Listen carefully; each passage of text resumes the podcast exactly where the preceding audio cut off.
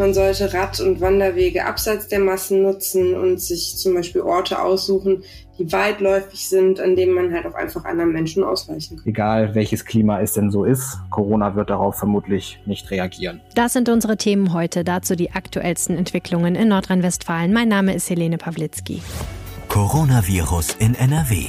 Die Lage am Abend. Ein Podcast-Spezial der Rheinischen Post. Herzlich willkommen an diesem Brückentag zum Podcast Coronavirus in NRW, die Lage am Abend. Und ich kann direkt versprechen, es gibt tatsächlich einiges zu berichten. Die Politik ist nicht im Feiertagsmodus heute.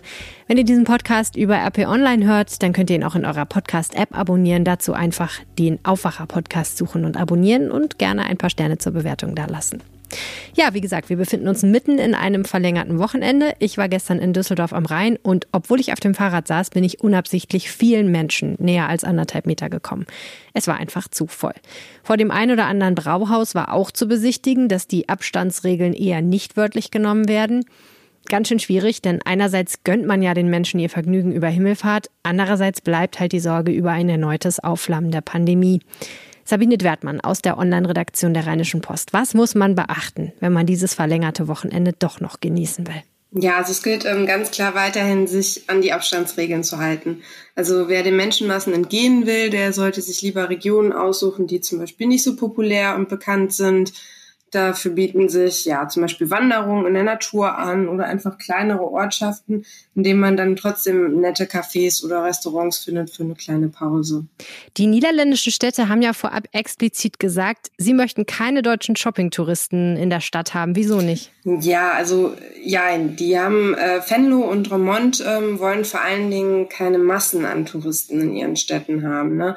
Das hat am vergangenen Wochenende total Überhand genommen. Da waren die Städte rappelvoll mit deutschen Besuchern, die zum Einkaufen dann rübergefahren sind. Und wir befinden uns immer noch in einer Pandemie und die Empfehlung, haltet Abstand, geht alleine und zügig einkaufen, die gilt natürlich immer noch, auch in den Niederlanden. Und ja, für einen entspannten Familienausflug ist es einfach noch zu früh.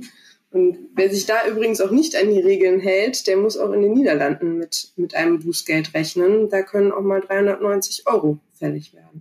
Heftig. Gibt es denn da sonst noch irgendwelche Regeln für den Ausflug in die Niederlande, die man beachten sollte?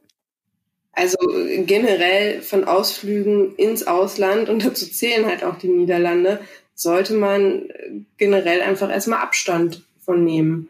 Wie gesagt, wir befinden uns immer noch in einer Pandemie und man sollte sich an die Regeln halten. Und die sind immer noch, dass man eben unnötige Kontakte oder Wege vermeidet. Und Unterschiede zu den Niederlanden ist ja zum Beispiel, dass man in den Geschäften keine Atemschutzmasken tragen muss.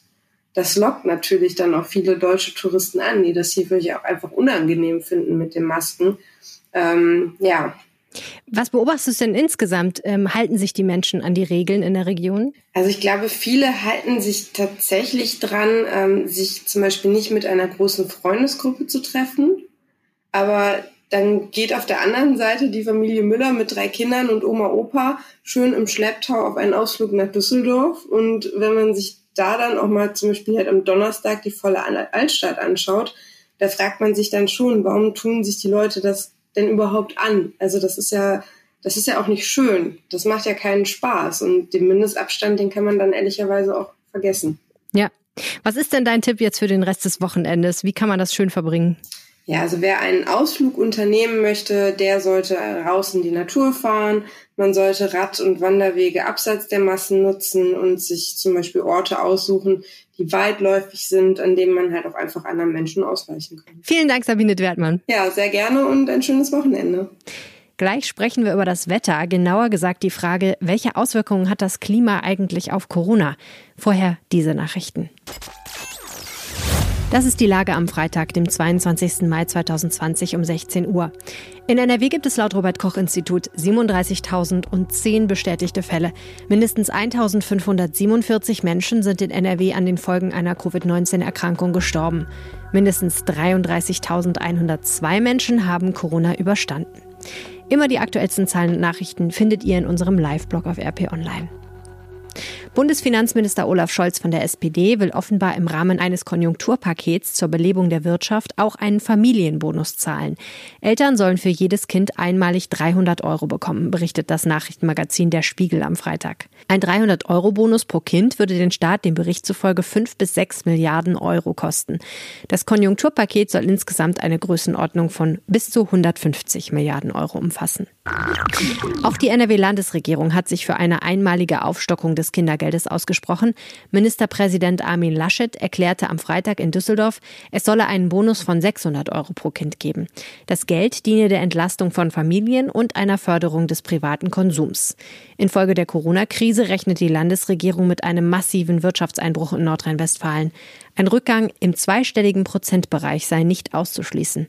Das Land will sich an eigentlich stabilen Unternehmen beteiligen, die durch die Corona-Krise finanziell in Schwierigkeiten gekommen sind. Als Reaktion auf die Pandemie soll außerdem die Digitalisierung von Landesverwaltung, Kommunen, Schulen und Hochschulen vorangetrieben werden. Die nordrhein-westfälische Polizei hat seit Inkrafttreten der Corona-Kontaktbeschränkungen im März rund 13.000 Verstöße geahndet. Bei knapp 12.400 Verstößen seien Ordnungswidrigkeitsanzeigen erfolgt. In 640 schweren Fällen auch Strafanzeigen, berichtete eine Sprecherin des NRW-Innenministeriums. Die Zahlen sind zuletzt stark gesunken. Die Verstöße, die die kommunalen Ordnungsämter festgestellt haben, sind da aber noch nicht drin.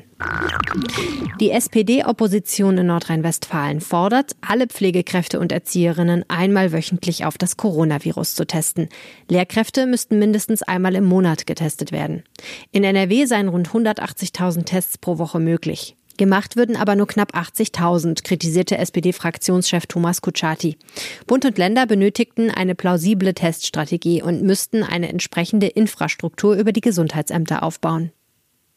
Die Krankenkassen pochen angesichts der geplanten Ausweitung von Corona-Tests darauf, dass der Staat die Kosten mitträgt. Es sei sinnvoll, Tests auszuweiten, sagte ein Sprecher des Spitzenverbandes der gesetzlichen Krankenkassen. Als staatliche Aufgabe müssten Tests in diesem Rahmen auch vom Staat finanziert werden. Ein Test kostet nach Angaben des Verbands 59 €. Bundesgesundheitsminister Jens Spahn von der CDU hat angekündigt, präventive Tests in Krankenhäusern und Pflegeheimen zu ermöglichen. Auch symptomfreie Kontaktpersonen von Infizierten sollen Anspruch auf einen Test haben. Virologen aus Ulm haben das neue Coronavirus erstmals in der Muttermilch einer an Covid-19 erkrankten Frau nachgewiesen. Auch ihr Säugling sei an dem Virus erkrankt, teilten die Wissenschaftler mit. Es sei aber noch nicht klar, ob das Kind sich wirklich über die Muttermilch angesteckt habe. Ihre Studie zeige, dass das SARS-CoV-2 bei stillenden Frauen mit akuter Infektion in der Muttermilch nachweisbar sein kann. Man wisse aber noch nicht, wie oft dies der Fall ist und ob die Viren in der Milch auch infektiös seien und durch das Stillen auf den Säugling übertragen werden könnten. Die Weltgesundheitsorganisation hatte bisher keinen Nachweis des neuen Coronavirus in der Muttermilch verzeichnet. In Köln ist für Samstag wieder eine Demonstration gegen die Corona-Beschränkungen angemeldet. Die Kundgebung auf der Deutzer Werft auf der rechten Rheinseite von 15 bis 18 Uhr steht nach Angaben der Polizei unter dem Motto „Grundrechte schützen für Freiheit und Gerechtigkeit“. Angemeldet sind 500 Teilnehmer. Von 16 bis 19 Uhr gibt es auf dem Roncalli-Platz neben dem Dom außerdem eine Demonstration unter dem Motto „Evakuiert alle Lager“. Demonstriert werden soll gegen die Situation in griechischen Flüchtlingslagern. Hier werden 200 Teilnehmer erwartet. Ähnliche Kundgebungen gibt es zeitgleich in mehreren deutschen und europäischen Städten. 2 Mitarbeiter des Flüchtlingsheims in St. Augustin sind aus der Corona-Quarantäne zurückgeholt worden. Sie sollen in der Unterkunft infizierte und nicht infizierte Bewohner voneinander trennen.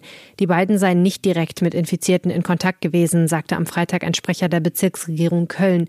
Für 3 andere Mitarbeiter, deren Rückholung ebenfalls beantragt worden sei, habe das Gesundheitsamt keine Erlaubnis erteilt. Insgesamt sind aktuell 166 Bewohner und 13 Mitarbeiter der Unterkunft infiziert. Insgesamt leben dort 312 Menschen. Mangels Bedarf ist ein Lager für Quarantänesünder in Menden wieder abgebaut worden. Das sagte am Freitag ein Sprecher der sauerländischen Stadt, die das als Corona-Knast bekannt gewordene Feldbettenlager Ende März in einer Turnhalle errichtet hatte. Dort sollten notfalls Personen zwangsweise untergebracht werden, die unter häuslicher Quarantäne stehen, sich aber nicht an Isolationsauflagen halten. Man habe die Halle auch vorsorglich hergerichtet, um zusätzliche Kapazitäten für das örtliche Krankenhaus oder für Obdachlose im Zusammenhang mit der Pandemie zu schaffen, schilderte ein Sprecher am Freitag. Es habe sich aber auch hier kein Bedarf ergeben. Da nun wieder Sport in der Halle gestattet sei, werde man diese ihrer normalen Nutzung zuführen. Die 17 Feldbetten sind eingelagert worden. Einer der ersten Beiträge, die ich zu Corona gelesen habe, zog einen Vergleich mit der spanischen Grippe von 1918. Und der wies darauf hin, dass es eigentlich die spanische Grippe von 1918, 1919 heißen müsste, weil die Grippe im Frühjahr ausbrach, im Sommer abflaute und im Winter noch heftiger zurückkam. Man kann das jetzt negativ lesen und fragen, ob Corona im Winter wirklich noch krasser zurückkommen wird als jetzt. Oder man kann es positiv sehen und hoffen, dass sich mit wärmeren Temperaturen auch die Zahl der Neuinfektionen verringert. Eins muss man aber sagen, ob das wirklich so kommt, das war bislang ein ziemliches Rätsel. Philipp Jakobs aus der Politikredaktion. Jetzt gibt es neue Studienergebnisse dazu. Wie sieht's aus? Kommt im Sommer automatisch die Erholung? Nach einer neuen Studie aus Princeton nicht. Wärmeres Klima hat demnach keine signifikanten Auswirkungen auf die Pandemie, was wir ja zum Beispiel auch an den bisherigen Nachrichten aus Brasilien sehen. Das Land hat ja mittlerweile die dritthöchste Infektionsfallzahl und die klimatischen Bedingungen dort sind aufgrund der Nähe zum Äquator weitgehend gleich. Das heißt, es ist eigentlich immer sehr schön warm dort und mitunter regnet es aber mehr. So. Aber die klare Ansage der Studie ist, egal welches Klima es denn so ist, Corona wird darauf vermutlich nicht reagieren. Ist auch interessant insofern, als dass ja es viele Vermutungen gab, dass im feuchtwarmen Klima von Wuhan zum Beispiel der Virus gut gedeiht, aber andererseits gab es im Iran und in Italien zum Beispiel auch sehr viele Fälle, wo ja ein ganz anderes Klima herrscht. Wie erforscht man sowas denn eigentlich oder wie wurde das in diesem Fall erforscht? Ja, das war ein bisschen tricky natürlich auch, denn es fehlen natürlich Daten über das neue Virus. Also untersuchten die Forscher die Klimasensibilität von bereits bekannten Viren. Also sie verliehen quasi dem neuen SARS-CoV-2 die Klimaeigenschaften, die bereits bekannte Viren haben. Und konkret schauten die Forscher da auf ein Influenza-Virus und zwei bekannte Erkältungs-Coronaviren, die zu der gleichen Gattung des neuen Coronavirus gehören. Und was die Forscher dann machten, war, sie modellierten dann bestimmte Klimasettings und warfen die Viren quasi hinein. Also alles nur am Computer natürlich. Denn solche Modellierungsstudien funktionieren ja mit mathematischen Algorithmen und dergleichen. Und dabei kam aber heraus, dass das Klima in allen untersuchten Szenarien und Städten vor allem auch, es wurden 9 untersucht, keinen signifikanten Einfluss auf die Pandemie hat. Also die hat sie nicht verlangsamt, gestoppt oder sonst irgendwas. Die Pandemie verlief also gleich stark weiter, egal welches Klima vorherrschte. Es gab eine ganz kleine Verbesserung in den Tropen, doch die Forscher relativierten das auch relativ schnell wieder, weil sie sagten, sie hätten zum Beispiel ja auch nicht die höhere Bevölkerungsdichte in diesen Gebieten berücksichtigt. Okay, also mit anderen Worten, sie haben sich Viren genommen und Erkrankungen, von denen wir die Daten quasi schon haben und haben dann das bezogen auf das Coronavirus. Genau, also wie gesagt, sie haben sich das Coronavirus genommen und haben Daten, die es von den anderen Viren gab, auf das Coronavirus bezogen und haben quasi sich selbst einen Coronavirus ein bisschen so gesehen modelliert, wie es höchstwahrscheinlich stattfinden könnte oder wird. Und haben anhand dieser Daten dann weiter modelliert, was passieren würde, bei welchem Klimasetting. Verstehe. Wie sicher sind denn die Ergebnisse? Denn wie du schon richtig gesagt hast, wir wissen ja vom Coronavirus selber noch nicht genau, wie es sich eigentlich verhält. Kann das denn auch noch anders ausgehen, theoretisch? Theoretisch, klar, immer. Diese Modellierungsstudien haben ja immer gewisse Unsicherheiten, eben weil es das ist eine mathematische Vorschau so gesehen, eine Prognose. Aber dass es ganz anders kommt, also quasi komplett umgedreht, ist sehr unwahrscheinlich. Jetzt gibt es ja wahrscheinlich schon den einen oder anderen, der gehofft hat, dass es so sei, dass im Sommer das Coronavirus weniger Chancen hat. Denn wir haben ja auch erlebt, im Januar, Februar gab es einen heftigen Ausbruch, auch hier in Deutschland, der jetzt aber langsam abklingt, wo es jetzt auch wieder wärmer wird parallel. Hat denn das dann nichts miteinander zu tun? Nein, vermutlich nicht. Also, dass jetzt die Infektionszahlen zurückgehen, hat viel mehr mit den Eindämmungsmaßnahmen zu tun als mit dem schönen Wetter. Also wir alle haben unsere Kontakte in den vergangenen Wochen ja massiv zurückgefahren. Wird jetzt gerade alles so ein bisschen gelockert, aber wir müssen ja, das können wir noch gar nicht in den Zahlen sehen. Wir müssen auf das gucken, was wir ja schon gemacht haben. Und das waren die starken Maßnahmen. Und die haben das meiste bewirkt. Hätten wir da nichts gemacht, hätte sich das Virus sehr schnell weiter verbreitet, weil wir Menschen dagegen bisher ja einfach noch keinen Schutz haben. Herzlichen Dank, Philipp Jakobs. Sehr gerne. Möglich sind Recherchen wie diese übrigens wegen euch. Mit eurem RP Plus Abo sorgt ihr dafür, dass wir zum Beispiel diesen Podcast produzieren können. Vielen, vielen Dank dafür. Wer uns ebenfalls unterstützen will und seien es nur mal ein paar Wochen, findet ein Angebot auf rp-online.de/Aufwacher-Angebot. Das war Coronavirus in NRW, die Lage am Abend. Wenn ihr eine Frage habt, schickt mir eine WhatsApp, gerne auch als Sprachnachricht. Die Telefonnummer lautet 0171 90 38 099. Weitere Infos dazu findet ihr auf rp-online.de/coronapod. Ihr könnt mir auch eine Mail schreiben an helene.pawlitzki@rheinische-post.de. Und wenn euch dieses Format gefällt, empfehlt es gerne weiter. Einfach den Aufwacher-Podcast empfehlen und oder uns ein paar Sterne zur Bewertung in eurer Podcast-App dalassen. Auch das hilft uns sehr. Weitere Infos gibt es immer auf RP Online, in unserem Live-Blog und auf der Seite. Und am Montag hören wir uns wieder. Bis dann. Ciao. Mehr bei uns im Netz www.rp-online.de